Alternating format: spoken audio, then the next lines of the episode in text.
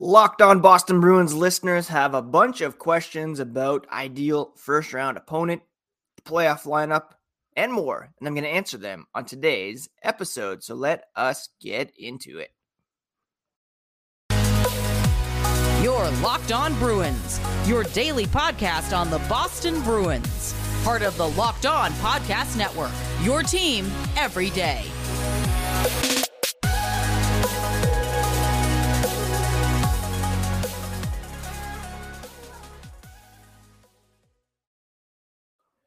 What is up, Bruins fans, and welcome back to the Locked On Boston Bruins podcast. I'm your host, Ian McLaren, and this is a daily show where we discuss all things Spoked B. Today is Wednesday, April 5th, and I want to thank you so much for making Locked On Bruins part of your day every day, free and available wherever you get podcasts and on YouTube, part of the Locked On Podcast Network, your team every day. And today's episode is brought to you by FanDuel Sportsbook, the official sportsbook of Locked On. Make every moment more by visiting fanduel.com slash locked on today to get started. I put out a call for some mailbag questions on Twitter this morning. Got a bunch of great ones, and I'm excited to work my way through them this morning. A lot of them revolve around the playoffs, wild card situation, first round opponents, and what the lineup could look like. Now, before we get into all that, a quick reminder that you can find the podcast on Locked On, sorry, Instagram and Twitter at Locked NHL Bruins. You can find me, my dad jokes, and hockey tweets at Ian C. McLaren. All right, let's get into some of these mailbag questions, shall we? We'll begin with ones that pertain to the wild card situation. Uh, Parker Smith at BP Smith 9191 asks between the Islanders, Panthers, Penguins, and Sabres, who would you most and least prefer to face in the first round? Also, do the Leafs actually make it to the second round this year? Similar question was asked by John Lombard at John Edwin 1989. What team do you think gets the last wildcard spot in the East? They add Panthers scare me. Well, there was a bit of a shakeup in the wildcard situation last night as the Panthers beat the Buffalo Sabres and the Pittsburgh Penguins lost to the New Jersey Devils. So at the moment, and this could change, you know, any night, Florida is in the first wild card spot. The New York Islanders are in the second wild card spot, and the Pittsburgh Penguins are outside the playoff picture, one point behind both of those teams. They all have four games remaining on the schedule. Now, the Buffalo Sabres are still kicking around. They took a big hit last night by losing to the Panthers. Had they won, be a really different situation, but they're five points back of the Penguins, six points back of the Islanders. They have six games remaining, but it's going to be really tough to make up that ground. So, as it stands, the Bruins, if the playoffs started today, Boston, Islanders in the first round, with the Hurricanes getting their old Southeast Division rivals in the Florida Panthers.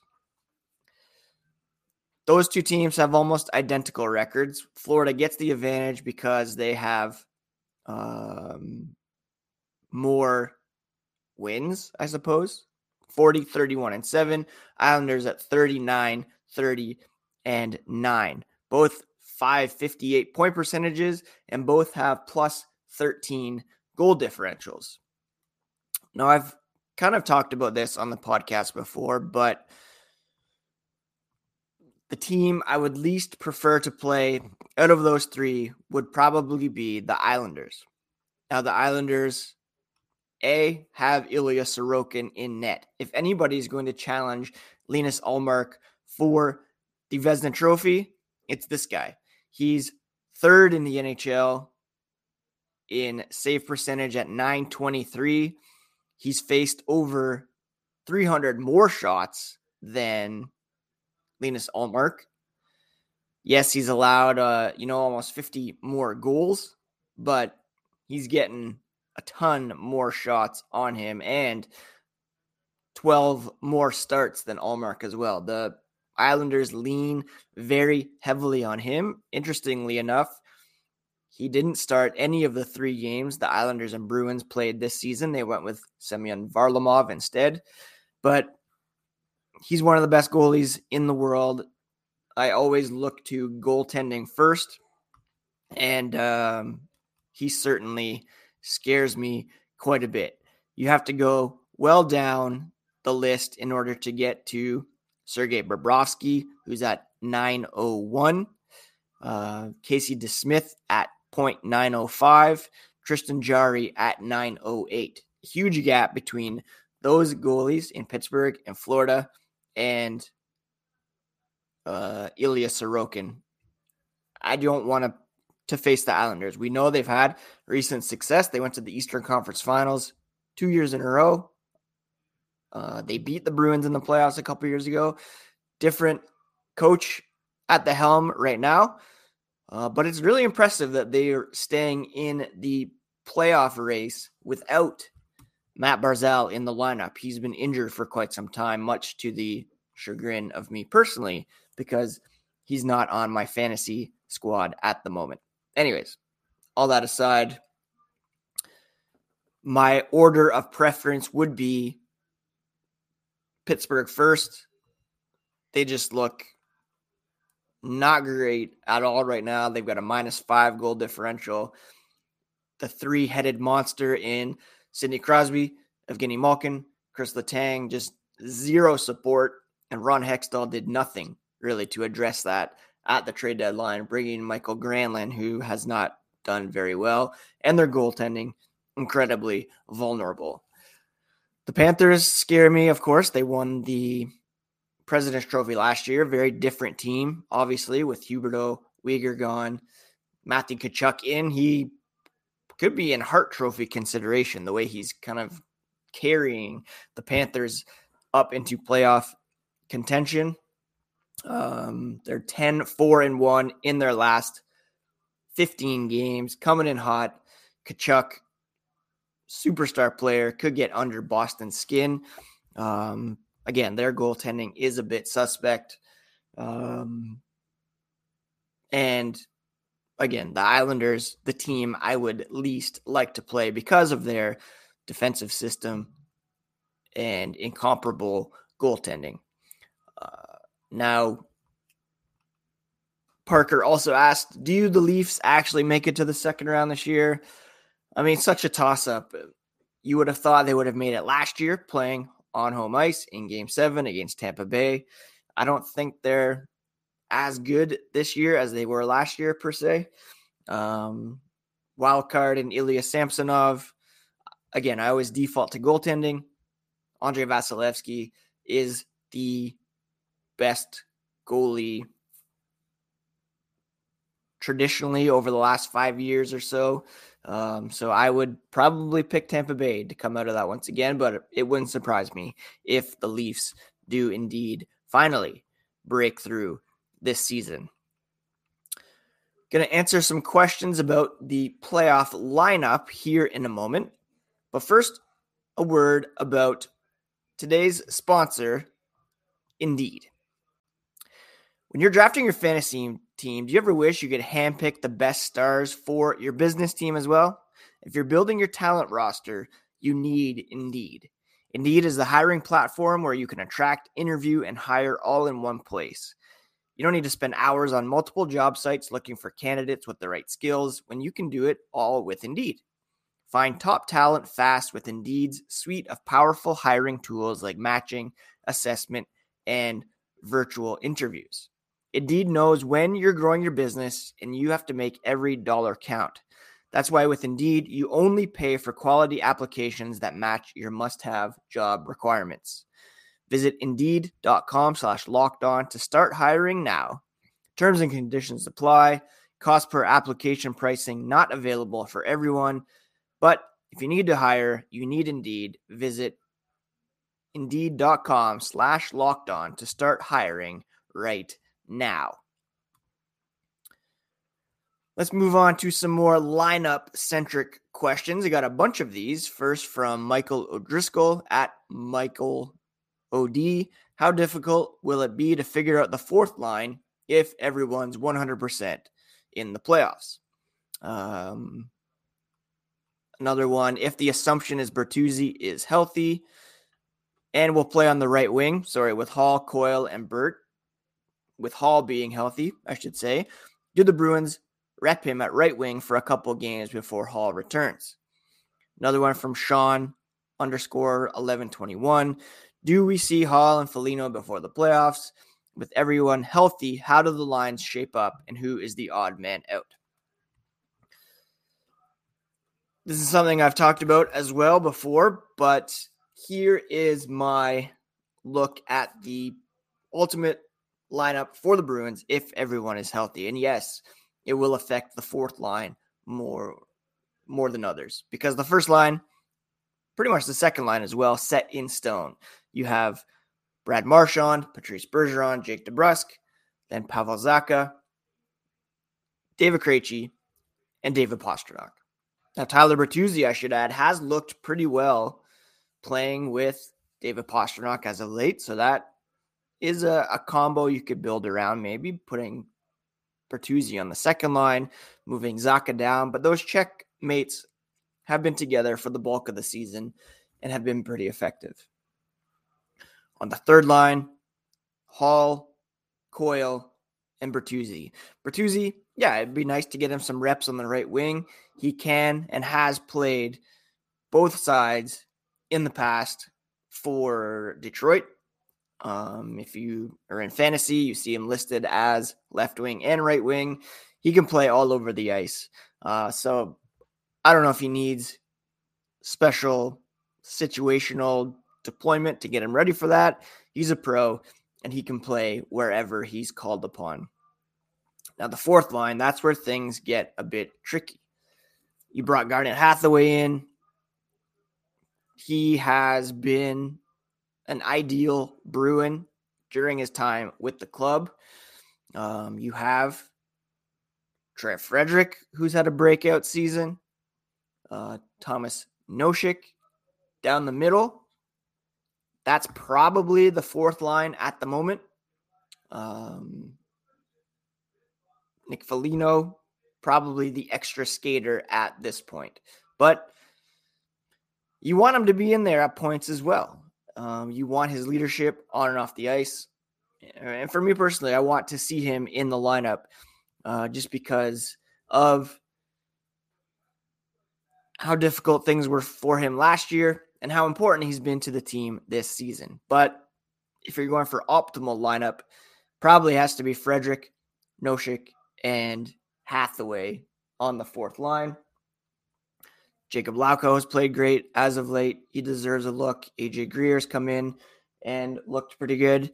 Uh, but those guys are probably on the outs at the moment, along with Nick Foligno.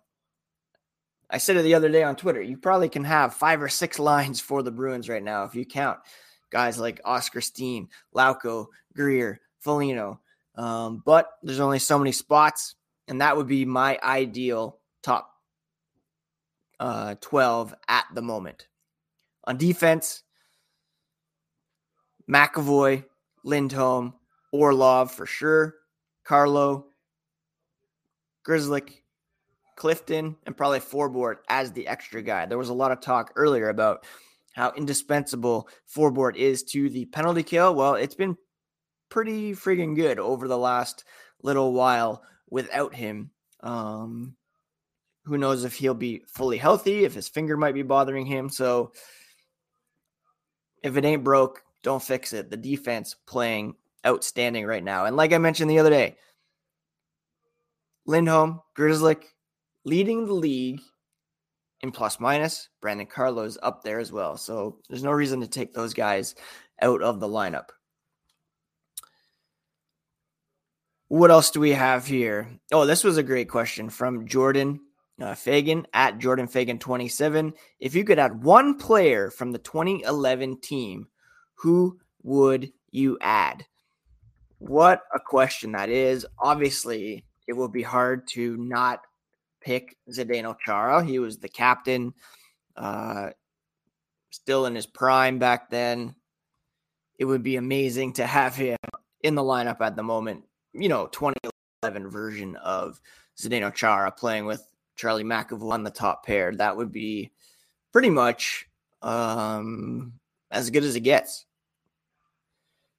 Now, if you look back to the 2010 2011 Boston Bruins, and I told you to name the top scorer that season, would you believe it was Milan Lucic? He was tied with David Krejci at 62 points that season, 30 goals, 32 assists. Krejci had 13 goals, 49 assists. Patrice Bergeron on a third with 22 goals, 35 assists. It would be cool to have a guy like Mark Recchi on there to have his leadership. Uh, you look at Andrew Ference, Johnny Boychuk on the back end, um, Tim Thomas, of course. Although it's hard to argue with how Linus Ullmark is playing right now. The easy answer is probably um, Chara, but you need that clutch scoring. I would bring back Nathan Horton to put him on uh, the second or third line, reunite him with David Krejci, uh, or put him down with Charlie Coyle.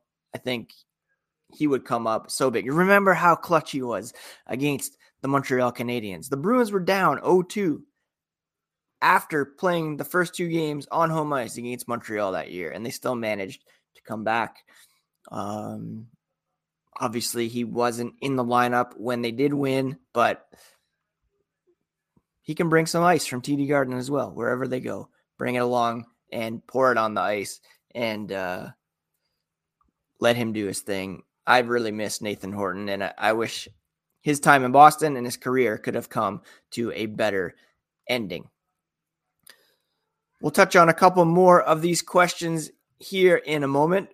But first, a quick word about the FanDuel Sportsbook, the official sportsbook of Locked On and the NBA.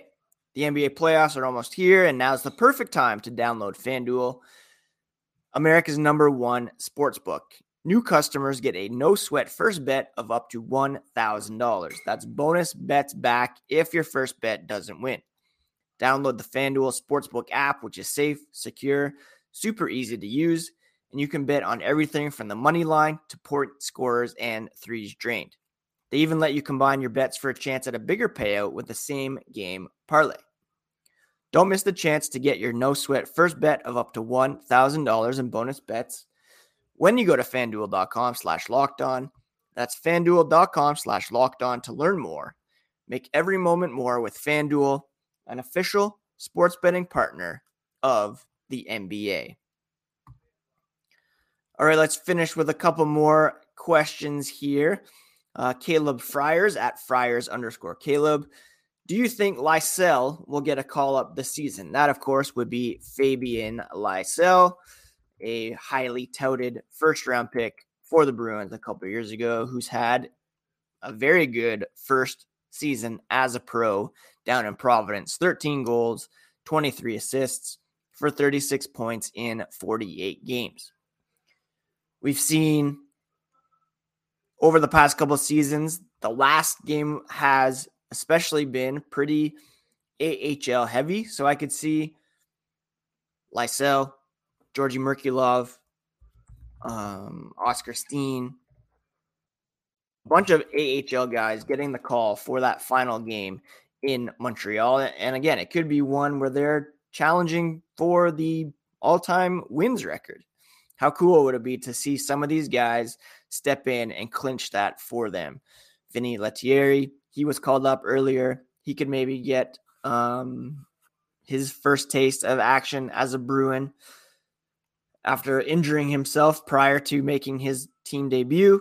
Uh, Connor Carrick, Unikoppanen, Oskar Steen, Jack Ahcan, Marc McLaughlin, even perhaps Chris Wagner and Mike Reilly could come up and make an appearance. Um, I thought there was a question related to that as well. Um, oh, yes. Here we have a question um, about Chris Wagner. And that question is, oh, I just lost it. Do you think Chris Wagner has luck on the open market in the NHL when his contract is up this summer? Is he going to make it back up in the show? That comes from MCT Urzakis. Now, Chris Wagner, uh, what's he done in the AHL this season? 16 goals, 10 assists for 26 points. We know last year he was called up and played for the Bruins in the playoffs. I don't think there's much room for him with Garnet Hathaway up there in the lineup, AJ Greer, JK Lauko, Oskar Steen probably playing ahead of him. Uh, if you go to CapFriendly, you see that he will be a free agent this summer. He is only how old is is our boy Chris Wagner?